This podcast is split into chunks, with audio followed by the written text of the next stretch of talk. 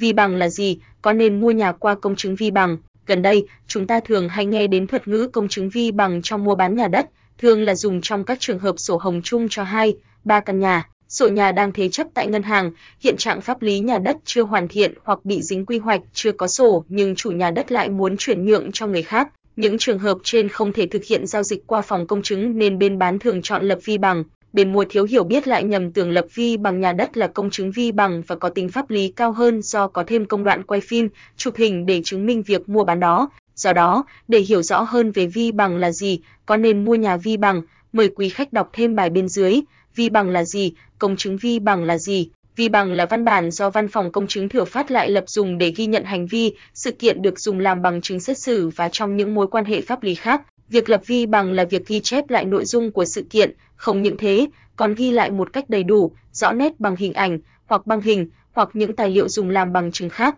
Vi bằng có giá trị dùng làm bằng chứng để tòa án xét xử khi giải quyết vụ án trên tòa. Vi bằng chỉ ghi nhận những sự kiện, hành vi mà thừa phát lại trực tiếp chứng kiến, việc ghi nhận phải khách quan, trung thực. Trong trường hợp cần thiết thừa phát lại có quyền mời người làm chứng chứng kiến việc lập vi bằng. Trong các giao dịch liên quan đến nhà đất, các bên được thừa phát lại lập vi bằng, nhưng vi bằng này chỉ ghi nhận việc giao tiền, giao nhận giấy tờ chứ không chứng nhận việc mua bán nhà đất. Dùng vi bằng trong mua bán nhà đất là hình thức lách luật, không có giá trị pháp lý và giao dịch có thể bị tuyên vô hiệu khi xảy ra tranh chấp. Hiện tại cũng chỉ có hành vi lập vi bằng chứ không có thuật ngữ công chứng vi bằng hay công chứng thừa phát lại. Hai thuật ngữ trên được nhiều có đất sử dụng để tạo sự tin tưởng cho khách mua là việc mua bán này được công chứng, thừa phát lại là gì? Thừa phát lại chính là người được nhà nước bổ nhiệm và trao quyền để thực hiện các việc thi hành án dân sự, tống đạt giấy tờ, lập vi bằng và các công việc khác theo quy định của pháp luật. Còn văn phòng thừa phát lại là một tổ chức hành nghề thừa phát lại, những công việc cụ thể của thừa phát lại, lập vi bằng theo yêu cầu của các cá nhân,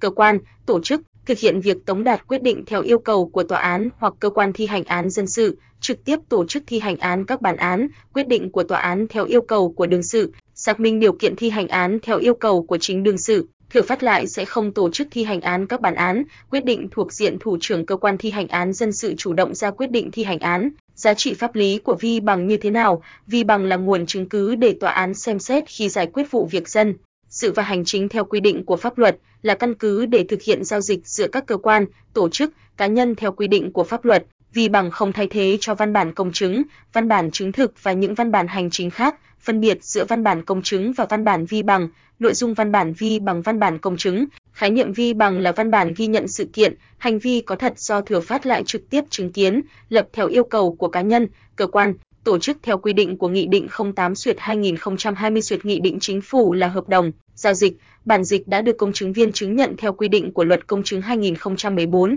chủ thể lập thừa phát lại công chứng viên, nội dung thể hiện vi bằng được lập bằng văn bản tiếng Việt, có nội dung chủ yếu sau đây: tên, địa chỉ văn phòng thừa phát lại, họ, tên thừa phát lại lập vi bằng địa điểm, thời gian lập vi bằng họ, tên, địa chỉ người yêu cầu lập vi bằng họ, tên người tham gia khác, nếu có. Nội dung yêu cầu lập vi bằng, nội dung cụ thể của sự kiện, hành vi được ghi nhận lời cam đoan của thừa phát lại về tính trung thực và khách quan trong việc lập vi bằng chữ ký của thừa phát lại, dấu văn phòng thừa phát lại, chữ ký hoặc dấu điểm chỉ của người yêu cầu, người tham gia khác nếu có và người có hành vi bị lập vi bằng nếu họ có yêu cầu. Văn bản công chứng bao gồm các nội dung sau đây: hợp đồng, giao dịch, bản dịch lời chứng của công chứng viên, giá trị pháp lý, giá trị chứng cứ giá trị, chứng cứ và thi hành, hậu quả pháp lý, vi bằng không phải là hợp đồng, giao dịch, vi bằng chỉ là sự ghi nhận những sự kiện, hành vi, tuyên bố, cam kết, thỏa thuận, xác nhận sự kiện có thật, hành vi của các bên tham gia vào quá trình lập vi bằng, tương ứng với những quy định của pháp luật có liên quan mới làm phát sinh quyền và nghĩa vụ của họ theo quy định của pháp luật và họ tự chịu trách nhiệm trước pháp luật về hành vi của mình.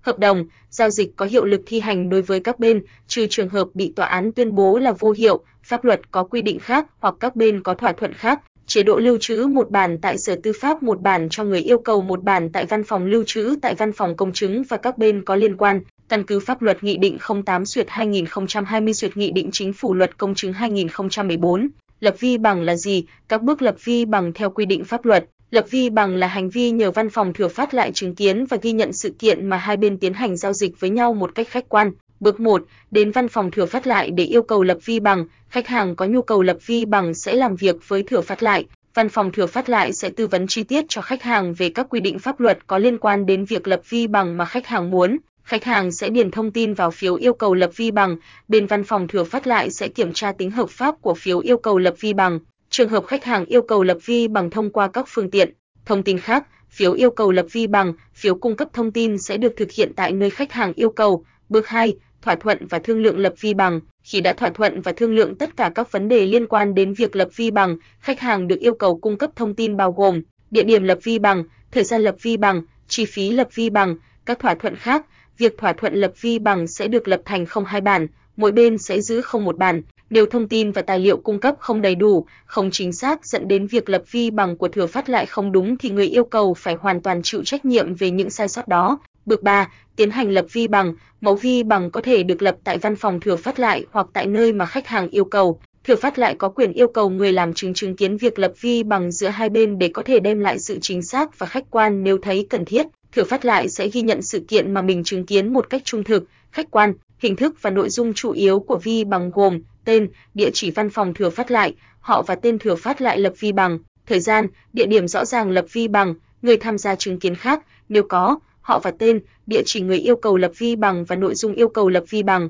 nội dung cụ thể của sự kiện, hành vi được ghi nhận, lời cam đoan của thừa phát lại về tính trung thực, khách quan của việc lập vi bằng, chữ ký của thừa phát lại lập vi bằng và đóng dấu văn, phòng thừa phát lại, chữ ký của những người tham gia chứng kiến khác, nếu có, và chữ ký của những người có hành vi bị lập vi bằng, kèm theo vi bằng có hình ảnh, băng hình và các tài liệu chứng minh liên quan khác. Vi bằng được đóng số theo thứ tự thời gian, ghi vào sổ theo dõi vi bằng và được lập thành không ba bản chính, không một bản cho người yêu cầu, không một bản cho văn phòng thừa phát lại và không một bản gửi lên Sở Tư pháp trực thuộc để đăng ký trong thời gian không ba ngày làm việc kể từ ngày lập. Bước 4, thanh lý thỏa thuận lập vi bằng. Trong thời gian không quá không ba ngày làm việc tính từ ngày nhận được vi bằng, Sở Tư pháp sẽ vào sổ đăng ký của thừa phát lại, Trường hợp Sở Tư pháp từ chối đăng ký nếu phát hiện thấy việc lập vi bằng không đúng thẩm quyền không thuộc phạm vi lập vi bằng sẽ thông báo bằng văn bản cho văn phòng thừa phát lại. Trước khi nhận bàn giao vi bằng, khách hàng ký vào sổ bàn giao vi bằng và thanh lý thỏa thuận lập vi bằng. Sau khi khách hàng thanh lý thỏa thuận xong bên văn phòng thừa phát lại sẽ bàn giao không một bản vi bằng chính cho khách hàng. Bản sao vi bằng chỉ được cung cấp trong trường hợp cơ quan nhà nước có thẩm quyền yêu cầu bằng văn bản về việc cung cấp bản sao vi bằng phục vụ cho việc giám sát, kiểm tra, thanh tra, điều tra, truy tố, xét xử, thi hành án liên quan đến việc đã lập vi bằng. Công dân không có quyền trực tiếp yêu cầu nhưng có thể đề nghị cơ quan nhà nước có thẩm quyền yêu cầu văn phòng thừa phát lại cung cấp bản sao vi bằng để làm căn cứ trong quá trình giải quyết công việc liên quan đến mình, giá trị pháp lý của việc mua bán nhà đất bằng lập vi bằng, mua bán đất nền bằng hình thức lập vi bằng thường diễn ra trên thực tế, căn cứ khoản 2 điều 28 Nghị định 61 duyệt 2009 duyệt Nghị định Chính phủ, thì vi bằng là căn cứ để thực hiện các giao dịch hợp pháp khác theo quy định của pháp luật. Tuy nhiên, vi bằng chỉ có tác dụng chỉ ghi nhận vụ giao dịch và chỉ có giá trị làm chứng cứ để tố cáo trong vụ án tranh chấp dân sự. Căn cứ để thực hiện giao dịch hợp pháp theo quy định khoản 2 điều 28 Nghị định 61 duyệt 2009 duyệt Nghị định Chính phủ chỉ được hiểu là căn cứ xác minh có giao dịch thực hiện chứ không phải là căn cứ xác minh hợp đồng chuyển nhượng quyền sử dụng đất có hiệu lực pháp luật